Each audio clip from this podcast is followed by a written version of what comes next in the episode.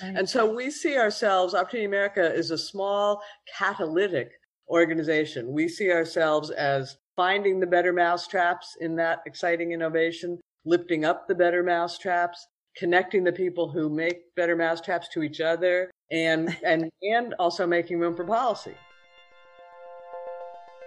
The workforce landscape is rapidly changing, and educators and their institutions need to keep up. Preparing students before they enter the workforce to make our communities and businesses stronger is at the core of getting an education. But we need to understand how to change and adjust so that we can begin to project where things are headed before we even get there. So, how do we begin to predict the future? Hi, I'm Salvatrice Cummo, Executive Director of Economic and Workforce Development at Pasadena City College and host of this podcast. And I'm Christina Barcy, producer and co host of this podcast. And we are starting the conversation about the future of work. We'll explore topics like how education can partner with industry, how to be more equitable, and how to attain one of our highest goals more internships and PCC students in the workforce. We at Pasadena City College want to lead the charge in closing the gap between what our students are learning and what the demands of the workforce will be once they enter. This is a conversation that impacts all of us you, the employers, the policymakers, the educational institutions, and the community as a whole. We believe change happens when we work together, and it all starts with having a conversation. I'm Christina Barcy. And I'm Salvatrice Cummo, and this is The Future of Work. Hi, this is Christina Barcy, the co host and producer of this podcast, and we are kicking off our lead up to next week's Future of Work conference on Thursday, November 12th from 9 a.m. to 11 a.m. Pacific Standard Time with a compelling, in depth, and rich conversation with Tamar Jacoby, the founder and president of Washington, D.C.'s nonprofit, Opportunity America. It is a think tank and research shop that focuses on workforce education. Tamara Jacoby expresses how she wanted to be a part of the train wreck rather than write about it, as her background was in journalism before she created this nonprofit, to lean in further in finding solutions for the problems she cares so much about. And when it comes to the future of our workforce, she tells us that community colleges are definitely part of that solution. So, after you listen to this amazing conversation with Tamar, make sure you sign up with the link in the show notes to join us for our free event. It's free, the Future of Work Conference, to watch Tamar Jacoby present to you live along with many other workforce leaders. Enjoy this episode. Welcome back, listeners. We are here with President of Opportunity America, Tamar Jacoby. Tamar, thank you for joining us. Thank you for the opportunity, Sal. You bet. So, Tamar, for those listeners out there that don't know who you are and who Opportunity America is, can you give us a little bit of uh, your role there as president and who, it, you know, what is the responsibility and the scope of work for Opportunity America? Yeah, so I'm the founder and president. So it's, you know, I do I do a little bit of everything. It's like mm-hmm. running a small business. We're a policy and research shop in Washington D.C. that focuses on workforce education, and we see workforce ed as I don't know. I feel like it's kind of the Silicon. We're in Silicon Valley in the 80s, in the early 80s, the late 70s or early 80s. There's been so much innovation, even before COVID. There was so much innovation going on in the world of community college workforce education, high school CTE, mid-career adult, you know, retraining. It's such an exciting time for all that work. But we are still, and this goes back to my Silicon Valley metaphor, we are still in the late 70s or early 80s. There's no iPhone yet. We're still experimenting. You know, there's a garage on every corner and there's a lot of ferment and a lot of experimentation, but we're not done yet. We're still, there's still a lot of experimentation to go. And so we see ourselves, Opportunity America is a small catalytic organization. We see ourselves as finding the better mousetraps in that exciting innovation, lifting up the better mousetraps, connecting the people who make better mousetraps to each other, and and and also making room for policy. Uh-huh. I love how you explain that. I love how you described all of that using those metaphors. It makes it so relatable. I, over, I overdo when you get no, but that's great. By the end of the podcast, people will be so tired of my metaphors. I think the metaphor, um, but it means that it's it's a it's a very exciting time and a very exciting thing to be doing. And you know, COVID well, I'm sure you're going to ask this. COVID has made, you know, upskilling and reskilling people for jobs all the more necessary in a, mm. you know, awful way. Mm-hmm. But it means that the kind of work that we've been doing for, I don't know how many years it is now, seven, eight years, is, you know, more relevant than ever. And so, you know, we feel that finding that workforce preparation that works, you know, the upskilling that works mm-hmm. and celebrating it and helping people scale it is even more important. That's right. That's right. So I'd like to touch on your mousetrap uh, building skills. I have to believe. I have to believe that they I don't build any. I just find the people who built them. you found Which, the experts who could do it, right? Exactly. Well, and that's you know what? That's the most important role as a president of an well, organization no, is finding no, the team that the hard right? work. The hard work happens on the ground, right? Yeah. We kind of talk about it and lift it up. Mm-hmm. So the hard work is being done at, at, at colleges like yours, and you know, and uh, employers who are offering training, and high schools that are coming up with new. The hard work, the innovation, is ground up. But in a big country like America, that innovation doesn't always rise to the top or sort of get connected to other innovation unless somebody helps connect it. And, that's right. And so that's we. I just talk about the stuff. I don't do the hard work. You guys do the hard work. Oh well, thank you. But I have to still imagine that there were some challenges, right? And even just talking about it, you know, what were some of those challenges that you had to overcome as a president well, in building Opportunity America? Well, starting a nonprofit is not for the faint of heart. You have to raise the money and you have to make a go of it and you have to build a name for yourself. You know, 10 years ago, people knew me as some, someone who worked on a whole different topic. And maybe some of your listeners even still have heard of me talk about immigration. And so I had to make a new name for myself in the workforce field. And then, you know, uh, just again, a nonprofit is you have to find funding and you have to, you know, it's like it's like small growing a small business. But I think the challenge around workforce ed, you know, apart from kind of my personal path in life, the challenge is, you know, that a lot of us know that the economy is changing and that preparing more people for careers is more important than ever. But not mm-hmm. everybody gets that. And there are a lot of people who say, you know, oh, like everyone should go to college, four year college. And, you know, right. there's still a stigma associated with or a kind of a you know redhead stepchild uh, mm. sort of attitude in some circles toward anything but a bachelor's degree and and, and an academic path and so i think you know we all fight to a degree to kind of help people understand that what we do is really important and necessary and you know mm-hmm. the right answer for a lot of people mm-hmm. and you're right there is a lot of stigma around that and i think that opportunity america helps in unveiling the the truth around the system and the truth around what is possible with the existing systems that we have. And so I like to get into the weeds a little bit because I'm an entrepreneur at heart. I love solving big problems. I enjoy building.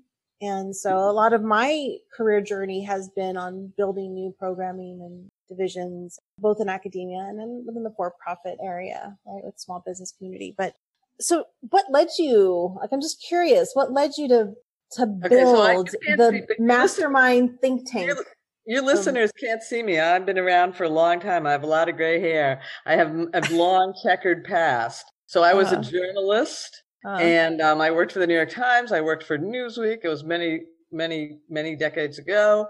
And then I, um, I made the switch from journalism to trying to make things happen in the world because I went to Arizona in the mm-hmm. very first years of the century to write a story about the first anti-immigrant ballot initiative in Arizona. Mm-hmm. And business and labor and Republicans and Democrats were all fighting. It was actually Russell Pearce's first effort. They were all fighting him, but they weren't talking to each other. They weren't helping each other. There was no coalition. Mm-hmm. Mm. And I said, I'm canceling my interviews. We're going to build a coalition. We're going to raise money. We're going to fight back. Yeah. And we did that. And we didn't win. Russell Pearce still won, as the world all knows. But it sort of gave me the idea well, I loved being a journalist. I'd spent many decades as a journalist, but that you could actually maybe have as much of an impact and maybe more, and maybe it's more fun to be on the side that's actually making things happen instead of just sitting at your desk sort of pondering it and writing about it. Mm-hmm. And and so I um, got involved. You know, I, I, I joked at the time I'd rather be part of the train wreck than writing about it. Um, but um, true. uh-huh. But um, so then I went to Washington and I worked on immigration for ten years more. Mm-hmm. And um, mm-hmm. we had a, I had a small nonprofit that advanced immigration reform. and same was kind of tried to be catalytic and kind of cutting edge vanguard. And then about 10 years ago, I started to say the debate about like what I do around immigration is think about policy compromises and policy that can work. And we're not having a conversation about policy compromises about immigration in America anymore. Mm-hmm. We're having a mm-hmm. conversation where the two sides are kind of screaming at each other slogans. So that the role for me and my organization, there wasn't much of a role left. So I sort of said, well, you know, what do I want to do next? And mm-hmm. I had mm-hmm. always seen immigration as a workforce issue and an opportunity issue. So mm-hmm. it just sort of made sense to kind of so this is my this is my nonprofit 2.0. I love it. I love it. We're gonna have to put a pin in this and do another episode just solely on the the entrepreneurial efforts and and the trials and tribulations that come along with it. Yeah, I didn't. I didn't grow up thinking of myself as an entrepreneur. I was somebody who like liked safe jobs, and I had, mm-hmm. you know, New York Times. I had jobs at institutions, mm-hmm. And then somewhere along the way, I don't know. I just sort of real, you know, I didn't even realize it. I just found mm-hmm. myself doing it. Something in you gets restless, or it wants the. I don't know. You know, I don't yeah. really understand it. It sounds like you just got really curious and wanted to solve a problem without even, you know, you're just like, you know, I'm done. And there wasn't a, there weren't easy places. It wasn't like I could go to some existing, you know, think tank and say, I want to be your immigrant. Well, I was a fellow of a think tank at the time before I started my shop. And after a while, they kind of said, you know, you're too out there for us, you know, so it was sort of like, in a way, I had to start my own if I wanted to keep on doing what I was doing. And I think that, that drove me in a way.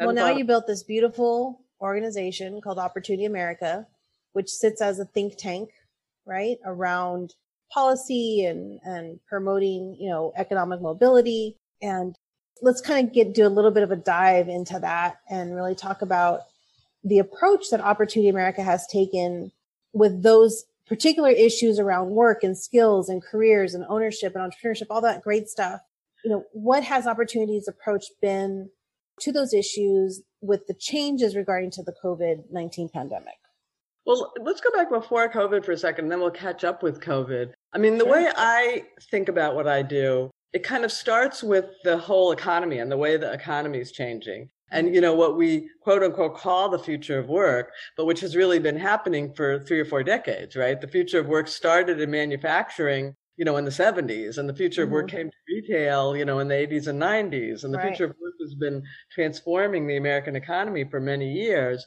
And the point about the future of work, or one of the big points for me, is that it means that everybody needs a higher order of skills and more education. So if you used to be able to get away with being a PhD, now you need to be a postdoc. If you used to be able to get away with being a bachelor, now you need a master's if you used to be able, and this is the really important one, if you used to be able to be get away with a high school diploma, now you need some kind of post secondary education and training. Because yeah. the jobs that you, where you didn't have to think, you didn't need any skills. Manufacturing used to be a job where you really didn't need any skills. You didn't need technical skill or communication skill. Mm-hmm. And now you need technical skill, communication skill, problem solving. It used to be that problem solving was pretty much for the top guys, you know, mm-hmm. except for in a small business. It was like most people that work there didn't have to do a whole lot of problem solving. Mm-hmm. Now everybody has to do problem solving. Sure. And that means we need more education and training at all the levels. Mm-hmm. And it mm-hmm. doesn't mean everyone has to get to the same level. Again, I don't think mm-hmm. everybody needs a PhD or postdoc. I don't think everybody needs a bachelor's, but people need more than they needed in the past. Mm-hmm. And so it's not like we're just sort of saying, you or I or anybody in this field, we're not just saying, oh, hey, folks, you forgot about vocational education. You know, we live in the same world and you forgot about vocational education. Mm-hmm. What we're saying to people is the world has changed. And because of the way the world is changing, people need more. And so we as a country need to step up and figure out how to provide that more. Mm-hmm. And, you know, there are some people who are more worried about getting more people to bachelor's degrees, and that's fine. We need more people with bachelor's degrees too. But the way I think about it is that the people, the people I sort of, you know, I don't know why, but sort of care most about wanting to create better paths for are the people who probably aren't going to get bachelor's degrees, but need something. Mm-hmm. And so mm-hmm. we see ourselves as, again, framing that problem for people, finding the, uh, the examples, the models that are doing it well, and trying to advance the way people think about the model. You know, there's a there's a term called the Overton window. Do you mm. know about the Overton window? So the idea is like, what bunch of ideas does the public basically buy as acceptable, safe, a good idea? Mm-hmm. And so if you think about like how people used to think about gay marriage, for example, like the idea of gay marriage was pretty much outside the Overton window like 10 years ago. Like thought it was way out there. Right. Now the Overton window has shifted so that people think like gay marriage, you know, pretty much everybody in America accepts gay marriage. And what I really, what at some level, what I see my organization doing, we do research, we do convenings, we do policy advocacy, we do all those things. Mm-hmm. But ultimately, what I think of us as doing is shifting that Overton window so mm-hmm. that more people understand the need for post-secondary education and training, that it gets more respect, that we do it better. You know, it's kind of it's it's about changing the way people think about the world ultimately. Right, right. So thinking about that, then and framing Opportunity America in that way, would you be able to give me an example of how Opportunity America has been able to kind of shift the change? Has have well, you know, has your engagement with shift the change steps, that thinking? Little steps, little steps, little yeah. steps, right? Yeah, sequential, um, not simultaneous, right? And just little increments, right? Little increments. But mm-hmm. I mean, for example, and and we're not doing it alone. Again, we're kind of um, crystallizing, I think, what a lot of other people are thinking. So, mm. you know, I think that's a good way of putting it. You know, maybe ten years ago, I don't know, and you know, you work at a community college. You you're close to a community college. You know what it's like. And even now, but especially ten years ago, if you sort of said to people, you know, a guy on the street, the guy sitting next to you in the plane, whatever, community college, you know, he'd probably say, you know, he might not think that highly of it. He might think it's mm-hmm. mostly like a poor man's four year school. He might think it's, you know, we know all the things that people think, right? And so what we've tried to be part of is the movement that is sort of saying, no, wait, community colleges can be really important. Community mm-hmm. colleges, some of the most exciting innovation in higher ed is going on at community mm-hmm. colleges. Mm-hmm. And community colleges, to really fulfill their full potential, need to kind of rethink themselves a little bit and think more about that their role is getting people good jobs. And it could be getting people good jobs immediately, or it could even be getting people good jobs after a bachelor's but they need to think much more, less in terms of, you know, academia and more in terms of their role is to get people good jobs in their region. Mm-hmm. And so I'm not the only person saying that. There are a lot of people saying that. Sure. But I, you know, pull people together who can say it and have some impact. We just had a big report that got a lot of attention that said mm-hmm. that. Mm-hmm. And it, it's not a new idea to you, and it's probably not a new idea to many of our listeners, but it's a new idea to some people. And the point mm-hmm. is, you're trying to make the world safer for that idea, if that makes any sense. Yeah. And, community colleges, fundamentally, to your point, were designed just to do that. We're designed to get people into jobs. Right. And then, well, it's, you know, the you history. Know? The history is a, a, winding road, right? It sure is. Yeah. In the beginning, the people, it was, you know, some people thought oh, get people in jobs, and other people thought depends what state too. Different states sure. have different ideas. Northeast, they much more thought junior college. South, they much more thought workforce. But mm-hmm. it's been, mm-hmm. it goes up and down. If you trace the history, it goes up and down over the, you know, for the last hundred years, it goes up and down. But my argument is that especially now, when we need, when all these people who, again, high school used to be enough, high school's not enough anymore. you cannot get a good job in the future of work economy mm-hmm. and after mm-hmm. COVID with only high school. And so there needs to be some institution that's going to help those people. I don't, and I don't mean to sound like that. It's not like those people, but it helps that those Americans. Mm-hmm. And community colleges are the best place to do it. Like, mm-hmm. like because they're they have the scale, right? Everybody talks about boot camps. How many people are in boot camps? Just like mm-hmm. wild guess. Yeah, wild. I have guess? no idea. I have no idea. Seventeen thousand. How many people are in community colleges? 12 million. million. Yeah. Like we can't expect the boot camps to do the training for us. No.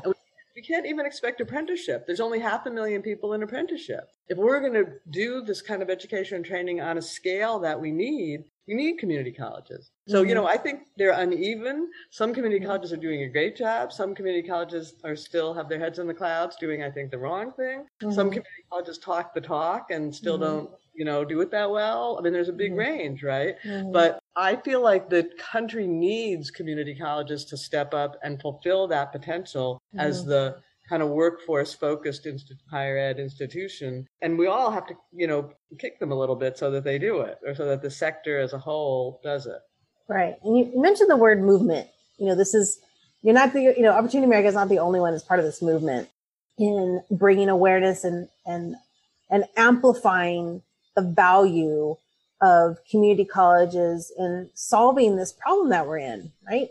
Um, who's so dare I ask, or can I ask, you know, who are some of your partners and as part of this movement? I mean, who, who are your Yeah, go-to well, I folks mean- that you talk to?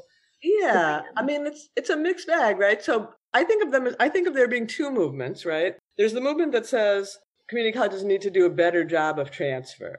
And that movement is not wrong. Community college does need to do a better job Right. of transfer. but I'm working on the other side, which is that community colleges needs to do a better job of workforce. And Mhm.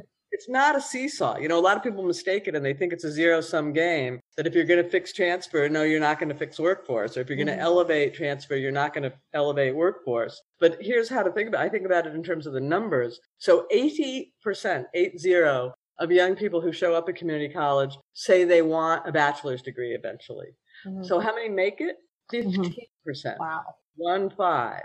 So we have 80 and 15. That is not a good batting average Mhm. we could get, if we could double that 15, right? Mhm. Mhm. We'd still, we'd be at 30 getting a bachelor's. That would be a lot better. We'd still be leaving out half the people, 50% of the people. So my argument is we sort of need both these reform movements. I think of them as kind of two parallel reform movements. And, you know, a lot of the community college associations are sort of in both camps. So it's not, it's not clear how much are they, you know, if you're in both, can you push both? I don't know it's a little complicated, but but there are Mhm. definitely people in the in the community college associations who understand the workforce argument. There's Mhm. you know there's a lot of community college associations out there. There's who knows how many. I don't can't even count probably. I don't want to get name names and say the ones I like and I like so much, but but you know Uh. but um, but but there's people like that. There's the, there's people in the community college world. There's a lot of people. I think there's a lot of partners on the ground at community colleges. My experience is I go visit community colleges and I, well, I don't visit any place anymore, but I used to go visit community colleges.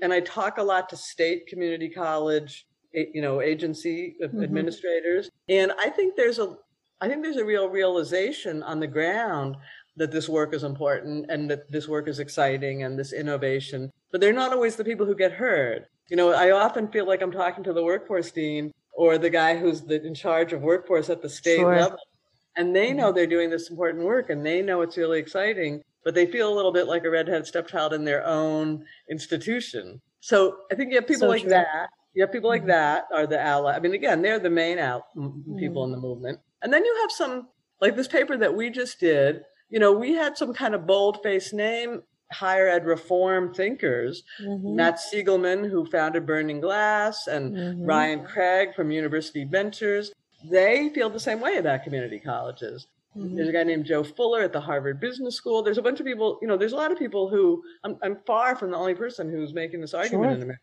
There are a lot of people, but it's not necessarily, um, you know, you have to, we don't have a convention every year, so to speak, that movement. You have to sort of find them and pull them together. Mm-hmm. Mm-hmm. So here we are now. Here we are in the midst of this beautiful pandemic that we're a part of.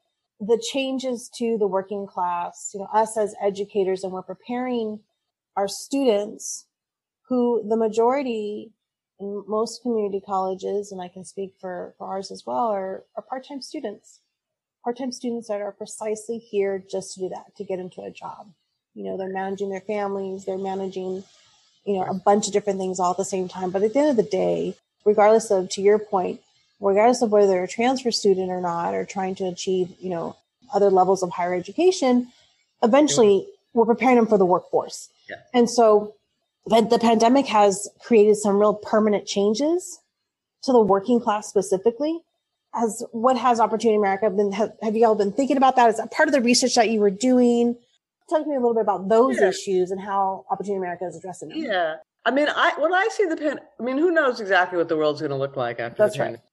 We don't. Yeah. I mean, we know it's going to look different. I the, the the effect I see it having mostly is that it's accelerated this future of work, right? So that you know things. I mean, I, I was thinking about this all during the the you know the worst early months, and then I heard somebody at McKinsey say it, so I know it must be true. I'm kidding, but um, something you know things that we thought would take a decade in the future of work happened in a week in the pandemic. Mhm. I mean, you know, hospitals were suddenly making their own equipment with 3D printers. And, you know, warehouses were suddenly having robots, distribution centers that they didn't have in the past. And, you know, even the meat packing industry started putting in robots. And I mean, I felt like for a while in the middle of the worst days, every time I opened the paper, there was a story about another industry that was now thinking about more automation. Mhm. And that was going to happen eventually. And it's, it just got sped up. Mhm. And again, what that, and I think that's the biggest change. I mean, you may have some other changes in mind that would be interesting to hear about. But so for me, again, it's about thinking about how to help people get the skills they need in that kind of economy where there's fewer jobs, where more jobs need problem solving, basically. I mean, that's the, Mhm. the truth about, about what are robots. There's some things that robots, you know, still can't do, right? That's right. Certain kinds of human skills Mhm. and we need to make sure people have those human skills and also know how to be flexible right so it's Mhm. not like the welding is going to change from this year to next year because of the you know robots are going to come or you know the technical jobs are going to change coding is going to change just learning how to do that kind of Mhm. coding is not going to help you you have to learn how to learn and you That's have to learn how to be more flexible and you have to learn how to problem solve and that was coming our way anyway before COVID. It was just we had we were going to have a little more time. What I just mostly think COVID has done is kind of sped it up. Now the people who are caught right now in COVID, the problem for a lot of them is, you know, they they're struggling to they've lost their job or they're you know having to scramble to put food on the table, and education is suddenly even though education is what they need more than ever, or upskilling, reskilling is what they need more than ever, Mhm. they don't have the time or the money or the bandwidth to Sure. go back and get education. You know, we've all Mhm. seen this um, enrollments falling all over the country at community colleges. What I wonder is, sure, enrollments are falling at a two-year associates program. I mean, who can who has time for a two-year associates program right now? Like you have to be working. But I wonder if community colleges again did a better job of saying, okay, like the guy, the, the HVAC people in our region didn't used to need HEPA filters now or know how to do HEPA filters. Now they do. Let's have a six week course in HEPA technology or a two week Yeah. course in HEPA technology or whatever it is. I don't know how long it would take. That, that those enrollments might go up. So, Mhm. so like I don't know if the enrollments are down because the colleges are still focusing so much on kind of longer academic, or Mhm. if they really could focus more on. I mean, I don't think we know yet. Short term certificates. short term and you know really short term and really for the jobs that are going begging in their area so you Mhm. know in in new york maybe the hepa filters or new york city i mean my favorite example of this is the guy the automotive people who say well you know if you're have, teaching automotive in minnesota like the air conditioning unit isn't that long whereas if you're teaching automotive and, you Yeah. know florida it's all you do is air conditioning. Community colleges i mean again if i was running a community college what i would be focusing on is i would be trying to find out how exactly the economy in my area was changing as a result of covid and help people re upskill reskill for really specific jobs that were going to be open you know next week in Mhm. my area. Not Mhm. just like we're going to teach everyone java for java's sake but more like here in pasadena what's going to happen is the aerospace industry or whatever is there is going to get you know do i don't know what they're going to do. They're going to close. Maybe it's a bad example but uh you know the x ex- the x industry in pasadena is going to Sure. move in this direction. We really should really train people for that. And then i think you might see I don't know. I mean, that's that's. I'm talking. I'm getting to the solution, I guess, rather than or what I hope is the solution, rather than exactly the problem. But that's the change I see. It's not that there will never be jobs. There there will be jobs. They'll Mhm. but they'll be different. They'll just be different. Right. And right now, it's hard to make the switch because you're struggling to put food on your table. Mhm. So I mean, that's where I think people are sort of caught. You know, I don't have time to go to a class. I'm I'm Mhm. You know, working two jobs just to make ends, ends meet, you know, to make up my old salary. I used to work downtown as a bartender and I lost my job as a bartender because the bars closed. Now I have to, I don't know what, you know, do two jobs just to make that money. And I don't have time to go to college and learn Mhm. something new. So I think, I think, you know, what we, what we want to see is can community college and other training providers, frankly, community Mhm. college is not the only training provider, but can employers and community college and, and training providers kind of rethink so that they can help people as the economy picks up again so that they can help people get the right upskilling and reskilling they need to get the Mhm. jobs that are going to come back that are going to be different I think that poses to the the competitive landscape too of community colleges. We sometimes don't talk about that, and legislation is different from state to state to state, as you know, right? And so for us, I think as a system of community colleges, a partnership with an organization such as yours is incredibly important because it becomes our validator, our voice, our champion, our you know, paving the way really for some legislative changes in order for us to be quicker, more responsive, more agile, you know, at, you know, because if it's going to take, you know, a year to get curriculum approved, well, who, you know, guys, we're already do it. Who I mean, has come on, we've mass, we've, we've passed the mark and it's, it's done. We're over with it, you know, but you're right. I think that a massive solution to the, a solution to this really is developing more short-term, just-in-time trainings for occupations that are in the rise and really understanding all community colleges really understanding like their top two or their top three industry sectors in their area that have growth that we're we're seeing significant growth in and it's not just healthcare i mean No. it's it's digital media and design Sure. it's different kinds of things. oh there's Yeah. so many different things there's so many different things but And you do want people to be eventually able to come back if they want and get that academic degree, right? So we don't, I mean, I think we want a lot more on the non credit short, just in time side, but Mhm. you don't want to put people on an island over there on the non credit, just in time side that they can never come back from. That's, I think, Right. the hardest part. Colleges, colleges aren't that bad at creating non credit courses. A lot of places are pretty good at creating non credit courses and working that side works with the employers. The hard part is usually the bridging back.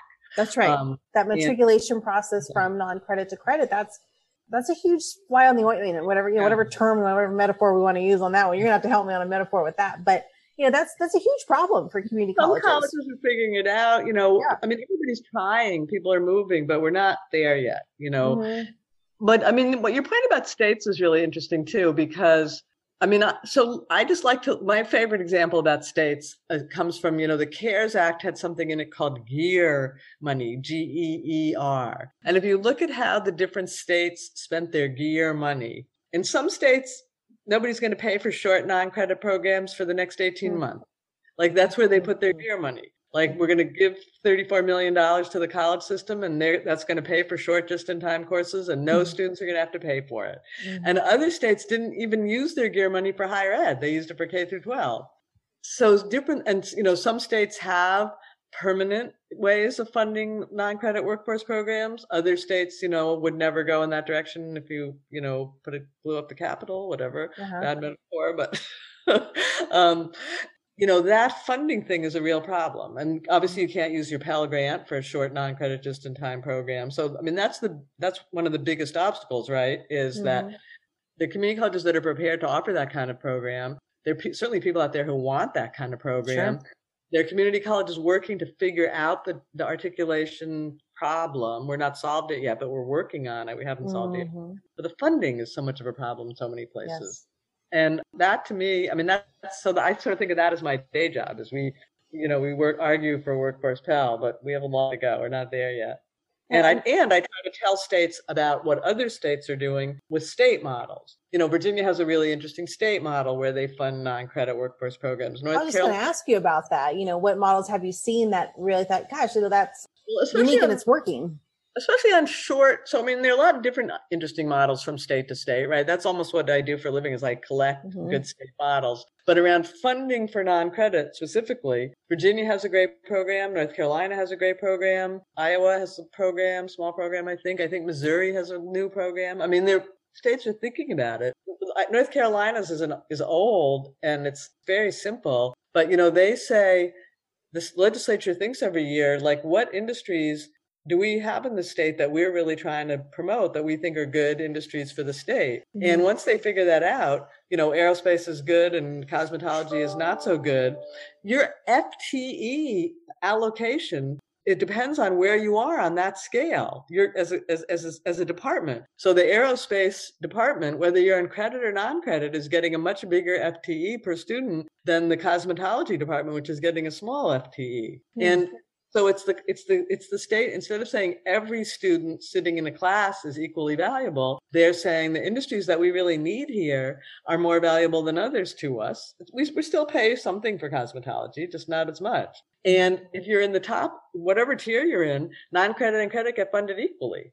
Mhm. Um, so I mean, it's just, it's one model. You know, it's not for everyone, but Yeah. there there are a lot there. You know, in Virginia, it's a different kind of model. It's like a skin in the game. Everybody has it's community. The college pays some, the student pays some, the the state pays some. you know, pay for performance. There are a lot of different models out there, but the idea is states trying to say, you know, trying to see what you're saying, which is that we need those just in time, short term job focused programs. And, but we can't, especially in the pandemic, expect people to put their hands in their own pocket and pay for them. That's right. That's right. And I wonder too, there's got to be a way where, where it would be wonderful. I mean, my, my wish would be that states who have these models, that we have a coalition, a cohort or something. And perhaps Opportunity America is the, is the convener, right? You're a convener. I you know, it's like get us all in a room and, the trouble is that there's so many organizations of community colleges. I've thought of this. I've thought of doing this, mm-hmm. but you know, there's already like such a you could fill a whole room with the community college organizations to say, well, I'm going to be another community college organization. You know, they already have the AACC and the ACCT and the League for Innovation at the community college. You know, it's sort of a crowded field already. But I agree. People in states don't know what people in other states are doing, and they don't know the models. And you know it's there's there's a lot of need for more cross pollination i agree. I mean i'm just thinking about just even here at pcc when we look at our big picture vision on what you know workforce development could look like should look like in the next you know three to five years at most five years i want to look out to and project to. And you know it would be really kind of neat and helpful and i and i struggle with this i got to be honest with you i struggle with this in finding those models and having the bandwidth and the time to investigate right. those models. And so so when you I go to see. conferences, when you go to conferences or go on Zooms that are like community college organizations, is that not what they're doing? Don't they help you with that? I, there is. There's certainly a level of that, but so how I view it as I learn more from. I think we all do. We would all learn more from other non-academic organizations and associations. Right. Right. And so we broaden our horizons and we broad and we ideate better when there's your perspective in the room. That's totally not, you know, it's not academic. It's, you know, it's, right, it's policy. Right, right. It's, it's, it's research. It's all that good stuff. And, and then there's academics in the room and then there's industry in the room and then yeah. there's, you know, and that's when the magic happens. Not just a bunch of colleges sitting around together. Yeah, yeah, I totally get it. Yeah. yeah, yeah so, I, I, you know, and that's. If you, find, if you, can find me a funder, we'll do it. I'm only kidding. um, but, you know, in a small way, that is what we try to do, right? Yeah. So, I mean, we just had this. So, uh, uh, I'm going to tell you about a project we just finished and a project that's happening right now. Love um, it. Let me hear it. So, the project we just finished was this paper I've been talking about, where we brought together two dozen people from very different walks of life. Some were these bold-faced name education reformers, you know, who anybody, if you wrote a, if you wrote an op-ed, anyone would say, "Oh, that guy." And the other half were people who were actually working at community colleges, right on the front lines of workforce programs. And we spent a year together thinking about like meeting every eight weeks for half a day. Back in the day when you could have meetings, and um, sort of rethink like what would our ideal community college look like and we wrote a big paper that basically was called Reimagining Community Colleges. And it was full of examples and it was full of sort of how it was it was both a big idea like you should reimagine yourself but then it was full of examples and full of how nitty gritty how to and here's how they do it in this state and here's how they do it in that state and we had a good reception for that a lot of people have seemed interested in it i think that's how we met i think you came across that's across right that's right so so that was the same idea right mm-hmm. let's find these good this is what I mean. Find the good mousetraps, right? And show them to other mm-hmm. people who want to catch mice, basically. To mm-hmm.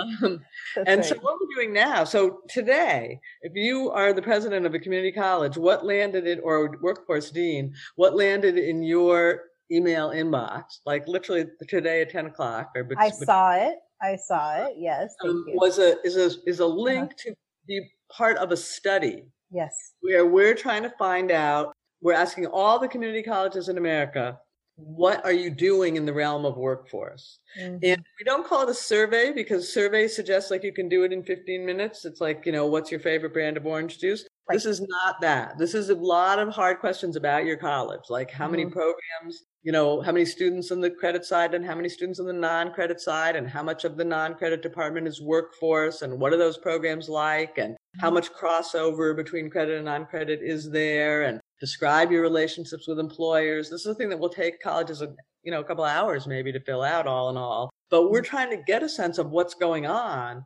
And every college that participates, we're going to give back data that allows them to compare themselves to other colleges. Hmm. And we're going to give back states data that allow them to compare themselves to other states. So, hmm. you know, if, if Pasadena does it, what they'll learn is that, and I, you know, I'm just making up the numbers, obviously, but you know, one of the things we ask about is how many of your programs embed industry certification, mm-hmm. and it might turn out that you say 15 percent, and but it might turn out that the national average is four percent. And then you'd be able to say whoa we're doing this pretty well. Um, mm-hmm. you know we we should keep we should uh, you know we, i hope you won't rest on your laurels then. I hope you'll say you know we're going to keep going and doing it more. But you might also find out you know in our non-credit department division a third of the programs are workforce oriented and two thirds are something else esl or personal interest or something and then mm-hmm. it might turn out that the national average is two thirds are mm-hmm. work so then mm-hmm. you might say, hmm, maybe we should rethink a little bit. You know, we all know that employer engagement, you know, varies a lot from kind of, I met that guy at the Rotary yep. Club mm-hmm. to a real meaningful partnership. And if the state discovers that most of their colleges report mostly like Rotary Club kind of meetings mm-hmm. compared to the next state over, which reports mostly deep partnerships that are meaningful, then mm-hmm. the state might say, wait, we got to do something different to catch up. So right. the so it's a survey, but the goal of the survey isn't just like some neat, you know, research thing. It's to kind of help drive change at colleges and at the state level to go in this direction that we've been talking about of, you know, getting your college more on the front line of doing the doing filling the need that the country has to to educate people who need upskilling and reskilling, you know, for the new era. I love that. And we're really excited about this survey. I took a glance at it today because it did come in my inbox today. It certainly Good. did. For us, for our particular genetic makeup here at the college, it's going to take more than one person to address those questions. And I'll be sure to convene. at every college. And yeah.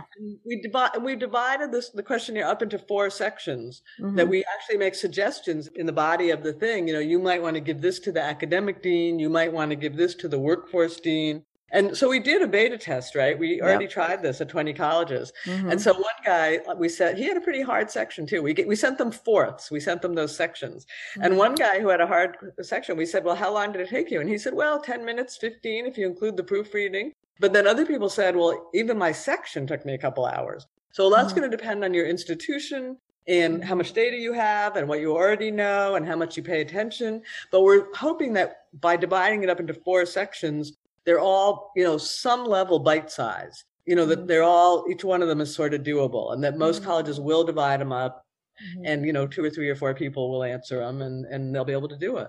That's our now, outside, well, outside of answering, outside of participating in this feedback report, how can a community college help advance your mission at Opportunity America? And, yeah, well, I mean, know, again, I see myself as helping you guys more than you mm-hmm. help me. I mean, I, you know, my goal is to help systems and help institutions. And I mean, there is always the challenge of like, how do you pay for it, right? So uh, I can't do anything that people, somebody doesn't fund me to do. But I'm working with some. Well, I don't. It's not arranged totally yet, but I have some um, some systems. There are a couple state systems that have talked about maybe I could be a consultant there. There's some institutions that have talked about maybe I could be a consultant there. You know, again, I I, I mean, I'm eager to. I, I live at the level of 60,000 feet, but I like to get, I like to get my hands dirty too. So I am eager to partner with institutions in any way that, you know, makes sense and we can find a way to pay for.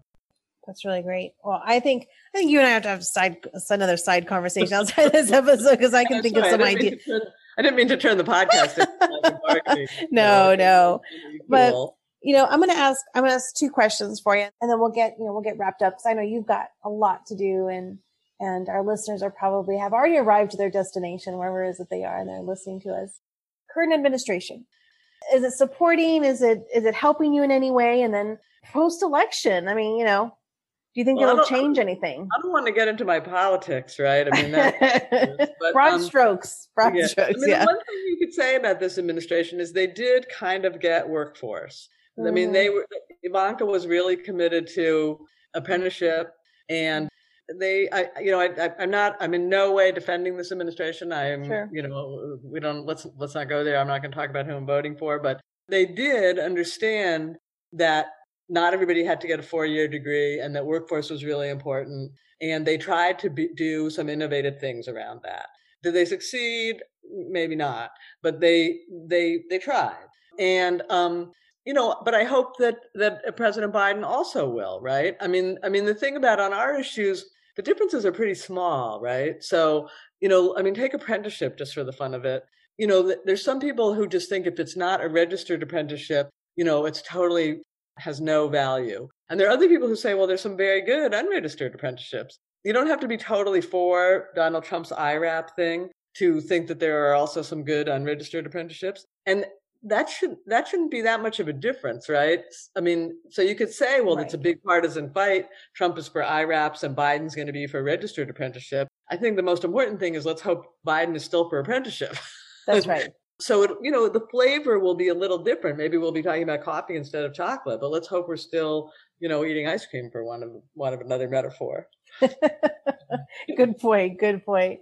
Any final thoughts? You know, our, our listener, as you know, our faculty, there are students, there are community members, there are, uh, there are policymakers. Final thoughts that you would want them to know about, you want them yeah, to know I mean, about I Opportunity America? I think the most important thing is something we've already talked about, which is that the need for what we do, we writ large, you doing it on the ground, me talking about it, your listeners also, that need is is really going to get greater and greater as we get more toward the future of work. You can see it as a you can see this moment, COVID, you know, as a tragedy and a horrible time, but you can also see it as we need to get better at doing this work because this yes. work is more important than ever going forward. And what we do matters you know mm-hmm. and and we can't forget that and we can't sort of lose sight of that and, and, we just have to keep doing it and finding ways to do it better. And i would echo you in saying that it really kind of magnifies it magnifies the hurdles. Let's be real these systems have hurdles because we're magnifying the hurdles it's allowing us as a country to get hyper focused to solving the problem and I couldn't thank you enough for all the work that you do. And I want to thank you too. Speaking of Future of Work, you will be one of our panelists at the Future of Work. I'm very excited about that. Our, uh, thanks for this opportunity, Sal. It's great to have a chance to talk to your yeah, listeners. Yeah. And I'm going to, it's, it's going to be really exciting. To the listener, listeners, we have a Future of Work conference happening on November 12th. You can find those details in the show notes, but Tamara and others will be on the panel really discussing the intricacies around what we're faced with now and in the future around work as it relates to policy, as it relates to diversity, equity, and inclusion, as it relates to reinventing and redesigning CT programming. So it's going to be a rich dialogue. And so I, I urge you to join us. Tamara, thank you so much. Where can folks find you? OpportunityAmericaOnline.org. Very good. All right. And those will be in the show notes. Thank you so much. No, we'll thank you for the opportunity. Thank you, you bet. You bet. Thank you. Thank you for listening to the Future of Work podcast presented by Pasadena City College. If you'd like to get involved and have resources to share or be a guest on the show, you can find a link to our webpage to reach out to us in the show notes. Also, don't forget to subscribe and tell us your thoughts about the show. This helps more people like you discover the podcast, and you can look forward to new episodes every Wednesday wherever you get your podcasts.